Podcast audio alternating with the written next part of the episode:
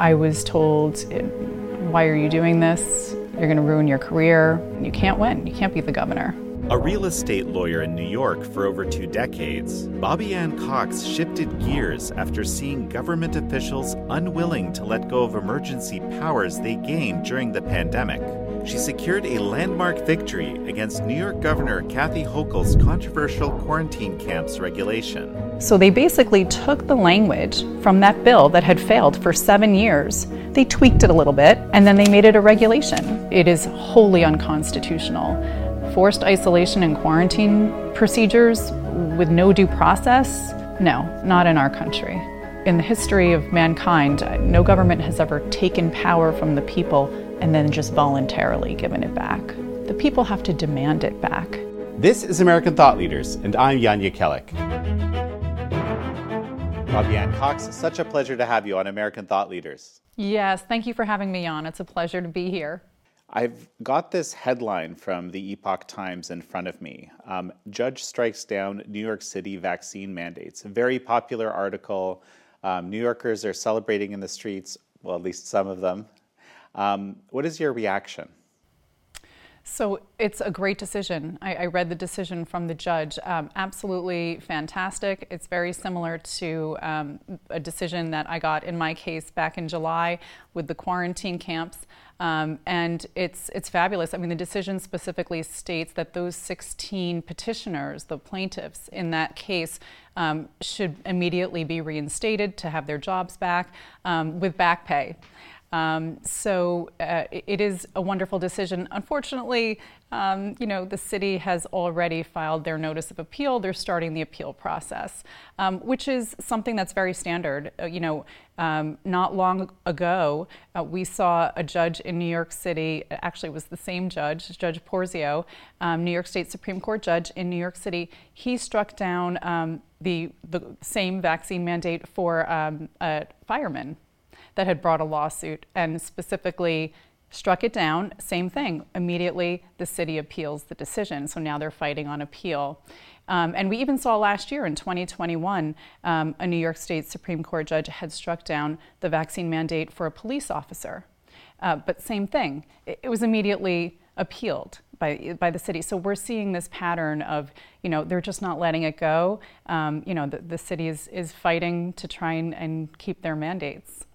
Well, and this always this strikes me as so odd, frankly, because you know you kind of always imagine New York City as supporting its city workers. You know, whether it's firemen, whether it's policemen, whether it's sanitation workers. What do you think's going on? Like, um, well, you know, um, we're seeing a lot of government overreach. That that seems to be an underlying theme that's going on uh, in not just New York, uh, but in the country. Um, and so this has become a trend. And they really want to exert power that they don't have. Uh, it's not it's not powers they're given as per the Constitution, mm-hmm. um, and so it's it's very upsetting because we're seeing it at, at all levels. We're seeing it at the city level, the state level, and the federal level. So these are powers that are coming from these emergency authorizations, right, or emergencies being declared. Um, it depends on the situation. Sometimes um, the executive branch is just giving themselves the power and they don't actually have the power, um, which was the case with, with my quarantine lawsuit. Um, the governor and the Department of Health literally just gave themselves the power to issue isolation and quarantine procedures. And the attitude is kind of like, well, we know we can't do this, uh, but we're going to do it anyway. And then the theory is, you know, catch me if you can, right? Come get me if you can, bring a lawsuit, put me back in my place if you can. If you can't, well, I'm just going to keep this power that I've given to myself. Well, so of course, I want to talk to you very badly about this uh, the isolation and quarantine procedures regulation, which you challenged, uh, you know, uh, basically Governor Hochul on. But the origins of this, if I understand the genesis of this regulation, actually stems back to Cuomo still somehow. Can you give me a sense of what this is? And, you know, it's actually kind of like shocking to most people that I've ever talked to about this, that such a idea could even be sort of talked about in polite company, so to speak. But lay it out for me here. Yes, you're exactly right. It did start with Cuomo. And actually, it started a little bit before that, so I'll just go back a little bit before. Um, in 2015, there was an Ebola outbreak. Um, most people probably weren't aware of it because it wasn't something like COVID 19. Um, but as a result of that, there was a New York State Assemblyman. His name was Nick Perry. Um, he was an assemblyman, a Democrat from Brooklyn. And what he did was he proposed a law starting in 2015 for seven years, straight through the end of 2021. Um, and, and he actually, in 2021, he was appointed by Biden to become the ambassador to Jamaica. So he's no longer a New York State Assemblyman. Um, but for seven years, while he was an Assemblyman, he did propose this bill, which was very similar to the regulation that I got struck down. Um, that bill specifically said, uh, in essence, the governor and the Department of Health could pick and choose which New Yorkers they could lock up or lock down in quarantine or isolation um, if they thought you had a communicable disease. And um, so it failed, that bill, for seven years. Um, in fact, there are, if you combine the number of New York State senators and New York State Assembly members, you get a total of 213 members of the New York State legislature. Not one of them would get behind that bill. It never went to a vote. It never even got out of committee. It was introduced in the Health Committee in the Assembly. Um, and in fact, the, the Democrat chairman of that committee made a public statement in 2021 and said, We're, we're not even going to vote on this. Because it was, it was, people were getting so upset. They had learned about this bill and they were just so upset about the thought of being forced into isolation or quarantine with no proof that you were even sick. So, um, it was, it was denounced, it was never brought to a vote, and ultimately, Assemblyman uh, Nick Perry withdrew it. So he withdrew it from consideration. So what happens? Well, now in March of 2020, when Cuomo is still the governor, um, emergency powers are given to him by the New York State Legislature because of COVID 19, right? This pandemic, we don't know what this is. This is crazy. Everybody's so scared. So they voted, they gave him emergency powers, which had never been done before. And what they did was they allowed him to, they called it directives. They allowed him to issue directives. What that really meant was he was allowed to make law. That, in and of itself, is unconstitutional. You, the, the, the, legislative branch can't delegate their lawmaking power to another branch of government. Um, but they did. And um, for a whole year, Cuomo had this power. And when he got this power in March of 2020, he then passed it on to his commissioner of health. And that's when this regulation was made.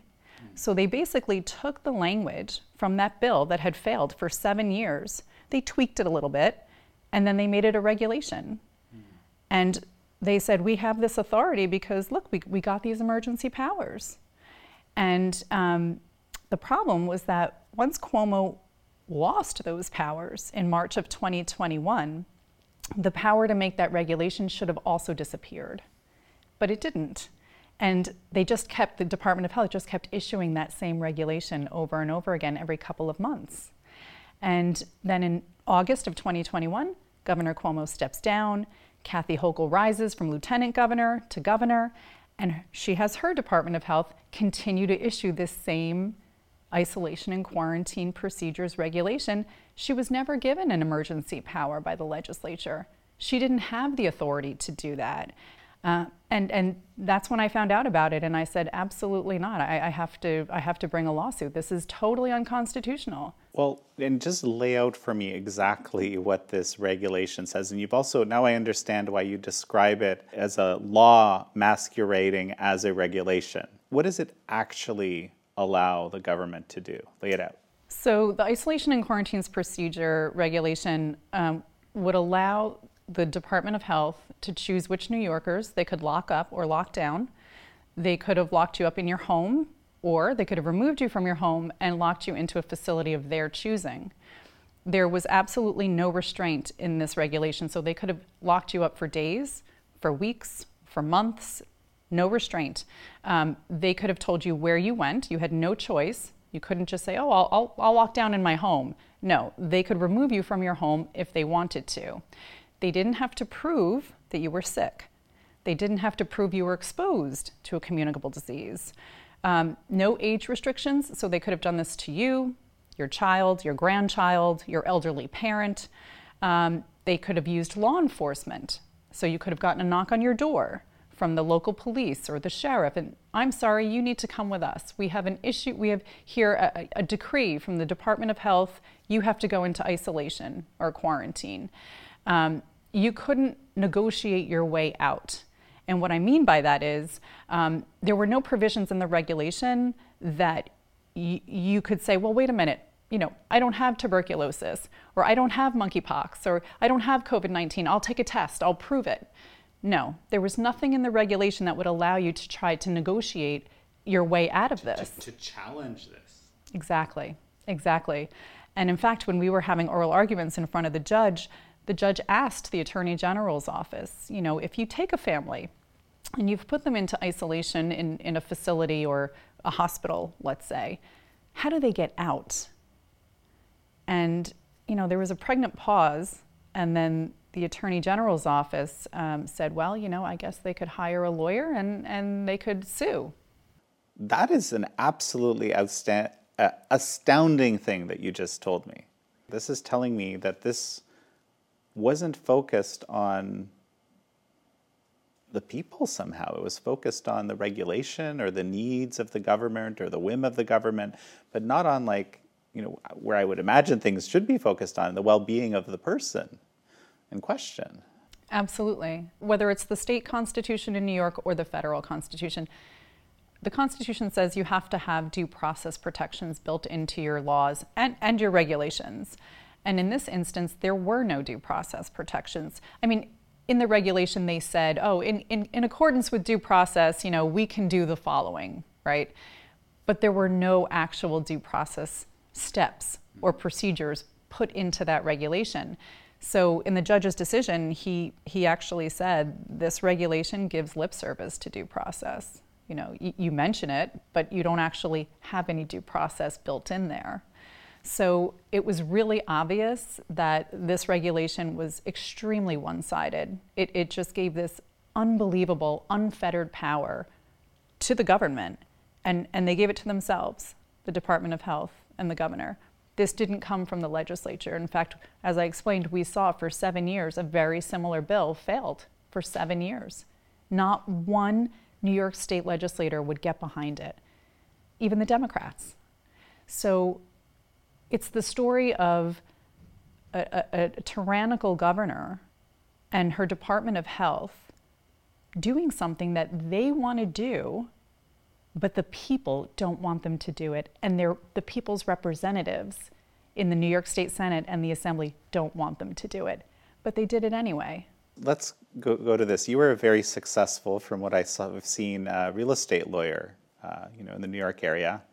Um, again, this is something that isn't necessarily your wheelhouse, is fighting, you know, quarantine camp legislation right. or, or regulation. Yeah, no. So um, I've been practicing law for 25 years here in New York, and um, my wheelhouse was um, real estate. I, I, did, yes, transactional real estate work, but I also did um, property tax certiorari, which is representing property owners and going up against um, local government, so towns, cities, villages. Um, and I would sue the local government on behalf of my clients if I thought that their property valuations were too high and therefore their property taxes were too high. Um, and so I was used to suing the government, but on the local level um, for private individuals. Um, and so this was the first time I was suing the governor and the Department of Health um, over, you know, an illegal, unconstitutional regulation on behalf of 19 million New Yorkers, right? So um, I knew I had to get some New York state legislators to be the plaintiffs on this case because the governor was not, and the Department of Health were not actually um, pulling people out of their homes and locking them in facilities yet. So, so this, so this is actually very important, right? That this regulation was never actually used until it was struck down. So I, I want to touch on that a little bit, but I, I want to dig into this a little further. You had a successful legal business um, doing good work by all, uh, by all accounts. What was the moment that you learned of this, or what was what went through your mind? I mean, you obviously let's say you had to kind of reschool yourself somewhat to take this on, I would imagine, right? This wasn't a casual decision. Tell me about this. Yeah. So um, I basically had to make a choice. Um, when in March of 2020, when Governor Cuomo had said, "Okay, everybody, we're going to lock down, right? Everybody, stay in your home, close your businesses, close the schools, just two weeks to flatten the curve." Uh, the hair on the back of my neck stood up, and I said, "Oh no, no, no! the government doesn't do anything for two weeks." Um, remember, I, have been suing the government for 20-something years, right? I, I, know that they don't work that fast, so I knew it wasn't going to be just two weeks. Um, but I also said to myself, "This is completely unconstitutional. He can't do this. He he can't force people to shut their businesses and stay home." Uh, so I I started to speak out almost immediately. And um, people were really upset because, as you know, those lockdowns did not last two weeks. You know, here in New York State, I mean, those lockdowns lasted months. And people were getting decimated, you know, especially the small business owners had worked their whole lives to build up their livelihoods and their businesses, and th- they were losing them because the governor was telling them they couldn't go to work, they couldn't open their doors. Um, people were losing their homes because they couldn't pay their rent or they couldn't pay their mortgages. And the landlords were getting just totally quashed because all of a sudden the CDC, who by the way doesn't have the power to do this, told landlords that they couldn't evict tenants for non payment of rent because it somehow spread COVID.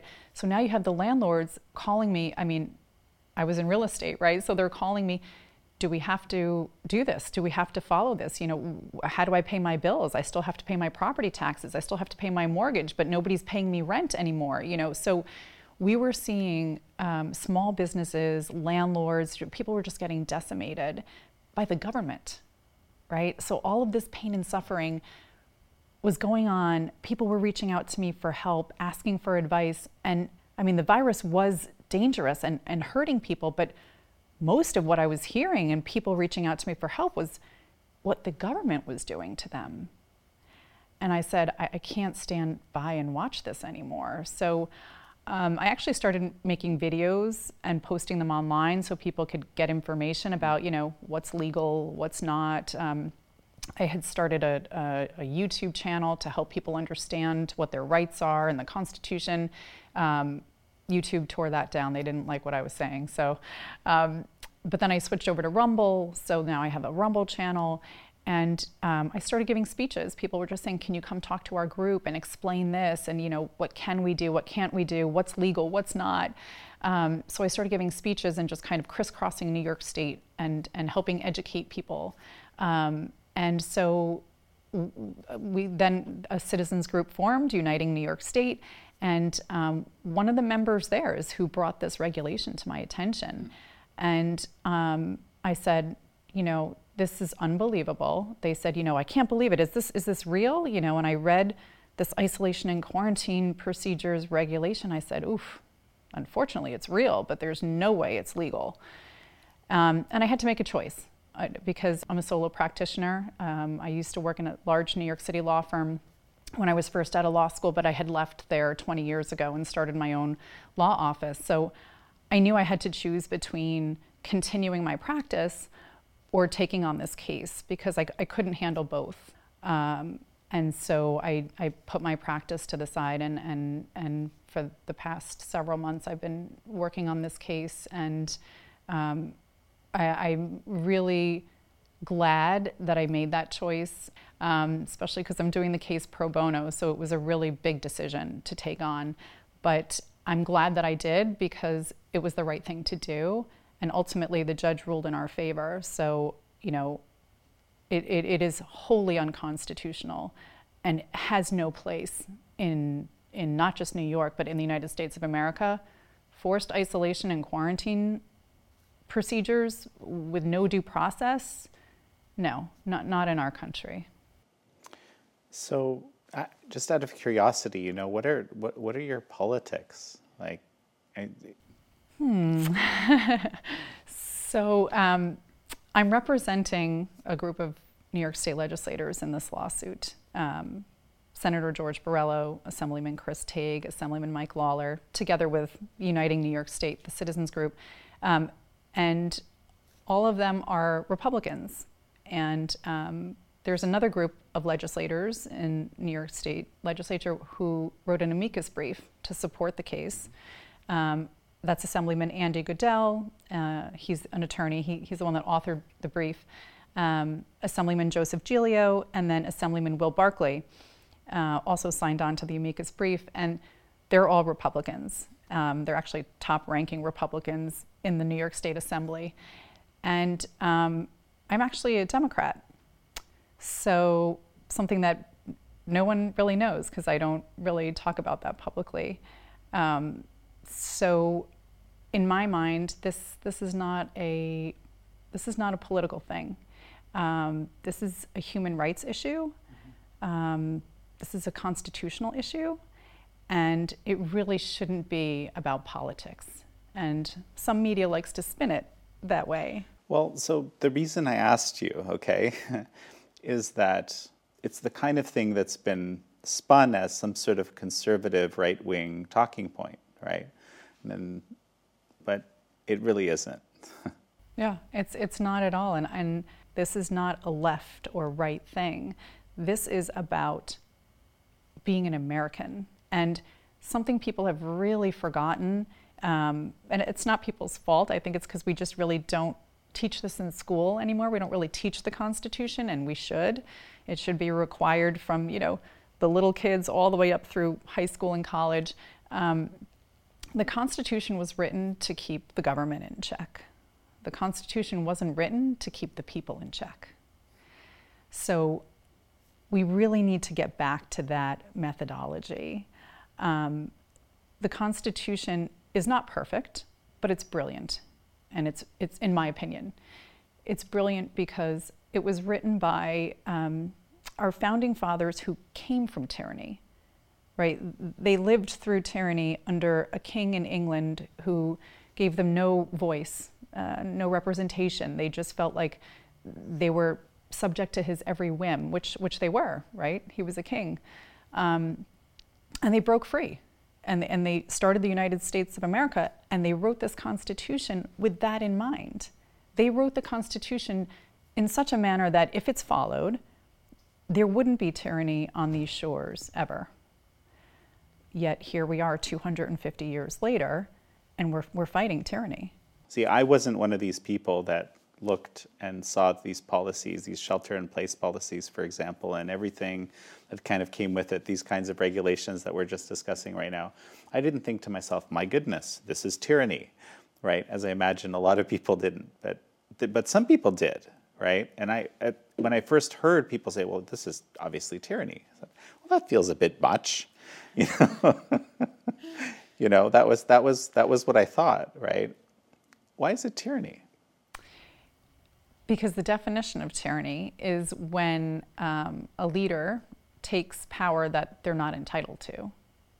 Right? That's I'm I'm kind of generalizing it. I'm summing it up, but that's the essence of what tyranny is, and um, what we're seeing over and over again here in New York, definitely, as you mentioned earlier, New York City mandates, but also the governor and her Department of Health, we're seeing they are taking power that they don't have. The Constitution clearly gives us three branches of government and defines what those branches can and can't do, right? It says executive branch, that's the governor, or on the federal level, that would be the president. But you've got the governor and the executive branch, and they're supposed to enforce laws and their agencies beneath them are supposed to help them enforce laws. They're not supposed to make laws. Um, and then you have the judicial branch, which is the courts and the judges, and then you have the legislative branch, which is this, you know, in New York State, that's the Senate and the Assembly, and they're supposed to make law. They're all supposed to be co-equal, and they're all supposed to work with checks and balances to keep each other in balance. But when you have, like in this case with the quarantine camps, when you have the governor and the executive branch taking the power of the legislature, right? She's trying to make law and enforce law. That's tyranny. She's taking a power that was never assigned to her. And who suffers? When there's tyranny, it's the people who suffer. So, what's happened with this case? It was struck down, it was never used. Does that matter here? Um, that's a great question because uh, a lot of the challenges we've seen over the last two and a half years against COVID mandates, um, a lot of them have been dismissed because of lack of standing. Um, and standing is, is a legal term basically that says you have to have the right to bring the lawsuit. And in order to have the right to bring the lawsuit, you have to have an injury. So you have to have suffered an actual injury. It can't be something futuristic. Um, so in this case, because the governor and the Department of Health were not removing people from their homes yet pursuant to this regulation, and we're not locking people in their homes pursuant to this regulation, I couldn't use a regular person who had been injured by having this done to them. And I had to think, well, who else has injury here? Because um, other attorneys I had spoken to, you know, they were saying, "Oh, you can't. You're going to lose. You can't do that. You know, your case has no legs. You have to wait until people are being injured." Mm. And I said, "There's no way I'm waiting until Governor Hochul and Commissioner of Health start pulling people out of their homes, separating families, and putting them into detention centers for no reason, with no proof that they were even sick." So um, I got a little creative, and I approached a group of New York State assembly members and senators. And I said, hey, look, you know what? Your power is being taken here. The governor and the Department of Health are the executive branch. They made a law. You know, they're calling it a regulation, but it's a law. And look, look how similar it is to this other law, proposed law, that failed for seven years, that nobody in the New York State legislature would get behind. And you have injury. And here's the lawsuit. I already drafted it. Take a look. so, um, so yeah, so Senator George Borrello, Assemblyman Chris Tague, Assemblyman Mike Lawler, um, they said, absolutely, we believe in this. We're going to do it. And they came on the case. And, and ultimately, yeah, we won. The, July 8th, the judge struck down the regulation. He said it's unconstitutional. Um, it's a breach of separation of powers.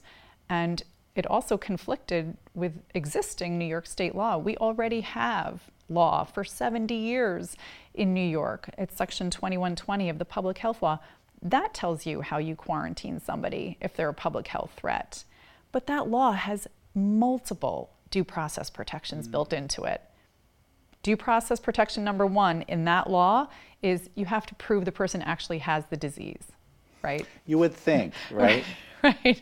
You would think that should be step one. That's the whole point of due process. It's to keep the government from abusing their power. If you think about it, if the judge had ruled against me and he said, oh, nope, they can do this, this is fine. What does that mean? That means now that the executive branch of government is elevated above the others.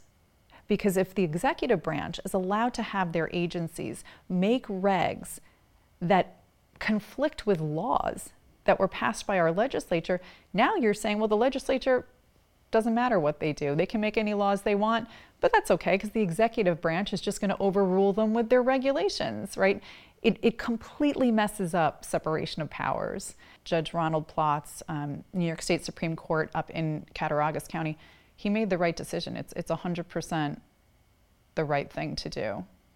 But uh, as you mentioned earlier, it is being appealed. So, very interestingly, uh, the department, uh, I'm sorry, the Attorney General's office has filed a notice of appeal in my case. Um, they did that in the middle of July. We are now, what, the end of October, and they have not pursued the appeal.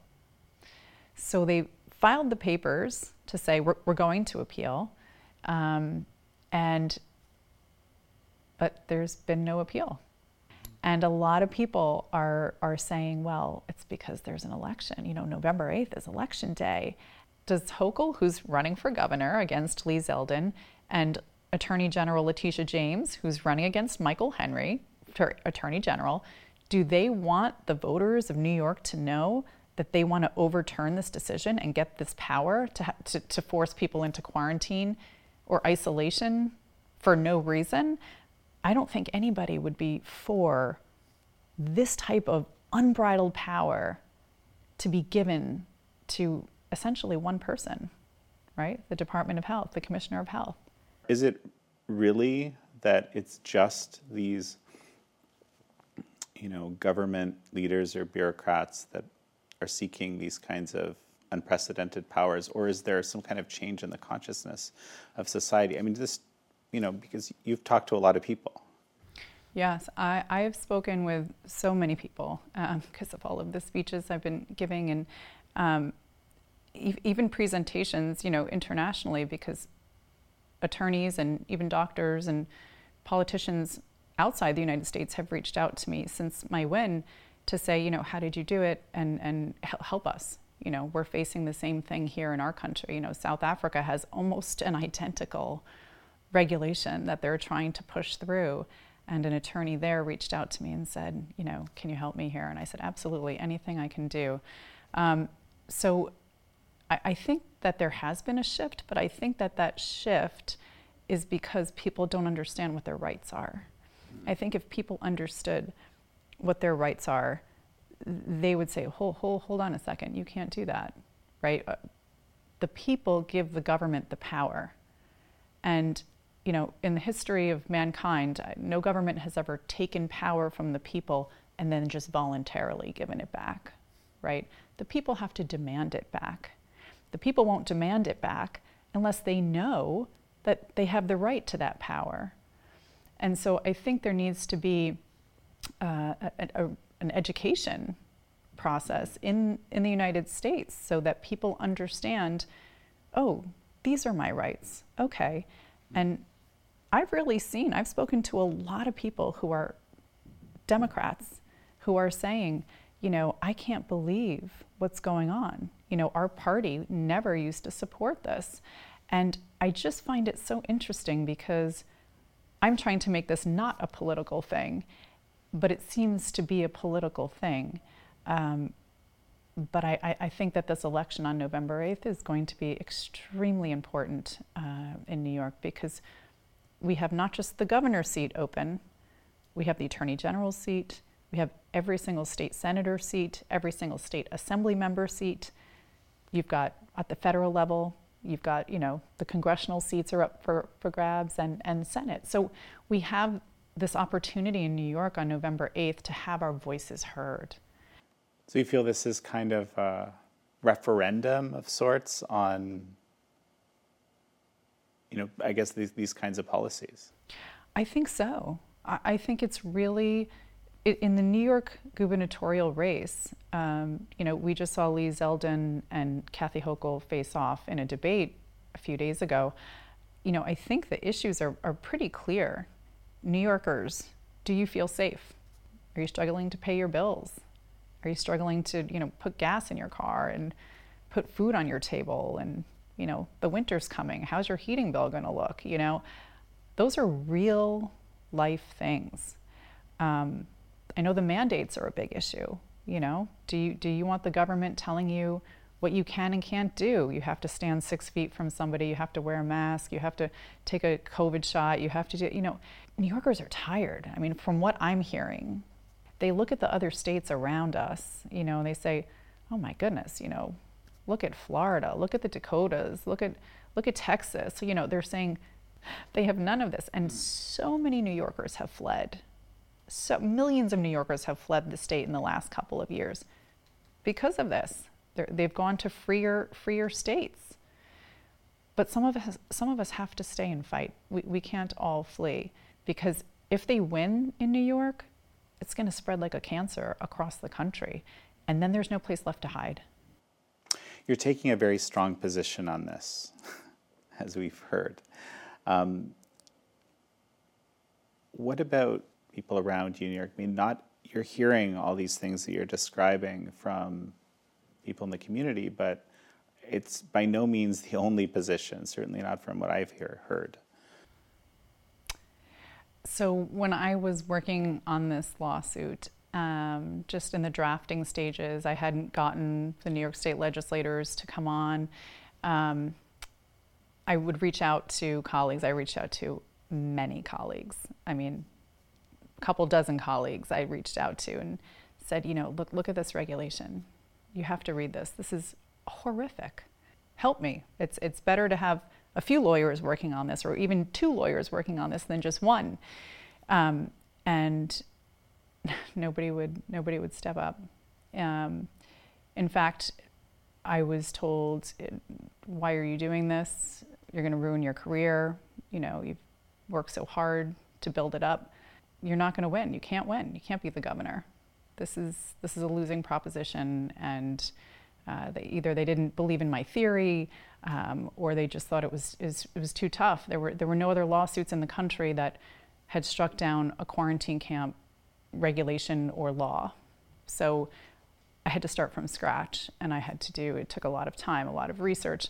Um, and I was doing it pro bono, who, you know, they didn't, who didn't want to work for free, who thought it wasn't going to be a good case, you know, so I had no, no support. And it took me a while to get the legislators on board too, because I had to go one by one um, and reach out and explain the situation and um, explain my lawsuit and see if they would come on the case. So um, it was it was pretty difficult, and it was um, pretty. It was upsetting that there was no support coming from anywhere.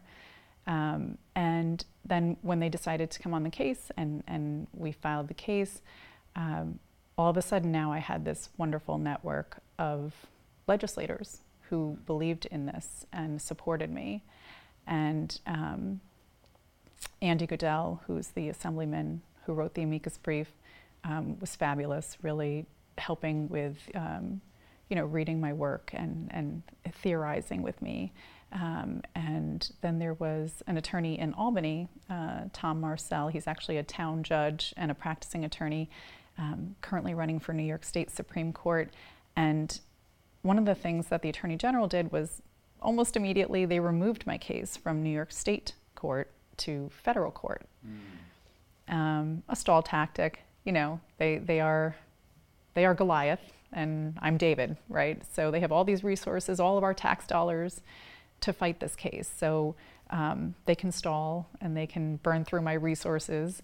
So they removed it to federal court and they removed it to a court that I'm not admitted in. I'm admitted in the Southern District of New York. So they removed it to the Western District and um, I called up this colleague, Tom Marcelle, and I said, oh my goodness, they removed my case to federal court and I, it's going to take me weeks to get admitted to this court. You know, I'm not, I'm not admitted there yet. Um, he said, don't worry, I'm admitted in that district. He said, I'm going to help you. Um, and I said, well, but I'm working pro bono. You know, I can't, I can't pay you because I'm not charging anyone. And he said, don't worry about it. It's fine. And so for a, a, a, solid week, that's all we did was day and night. We, we had to make a motion. We had to file it with the federal court. We had to ask for expedited review, um, which was granted, thank goodness. We had to really, we had to argue the motion in front of the federal judge to explain why we shouldn't be in federal court and we should be back in state court. And ultimately, we, we won that motion and we were referred back into state court. Um, and then the Attorney General's office decided to oppose the amicus brief. They didn't want the judge to read this amicus brief that was written by this group of New York State Assembly members. So we had to do motion practice over that. Ultimately, we won that. Um, but along the way, I started to find support. Um, it was really encouraging at that point to see that, okay, I, am not alone. A lot of people think New York is just, oh, New York is a lost cause. You know, why do you live there? You should move, you know. Um, New York isn't a lost cause. It's not. You just have to stand up and, and, and fight for it. So, what does the future look like for you now? You know, and that's, I mean, I'm curious, is, uh, is there a future for your real estate business? Is, or have you shifted completely into this new constitutional law uh, enterprise? Yes, um, I, I, think so. I think there's been a shift. Um, people have been really appreciative of, of this work that I'm doing on this case and trying to educate the public about about it because it's, it's being swept under the rug by mainstream media. This is the path that I need to follow. It's, it's, I'm passionate about this. I think that the Constitution must be upheld or, or we're going to lose our, our republic. It, it, will, it will cease to exist as we know it. What is the one thing you would say to your fellow members of the legal profession? I wish that they would go back to critical thinking. Um, I think we need to really question things that are going on in, in our society today. And when all of this was going on, it was started in March of 2020. Um, you know, people were saying, "Well, where where are the lawyers? Where are all the lawyers? This all of this stuff can't possibly be legal. You know, where is where are you guys? What are you doing?"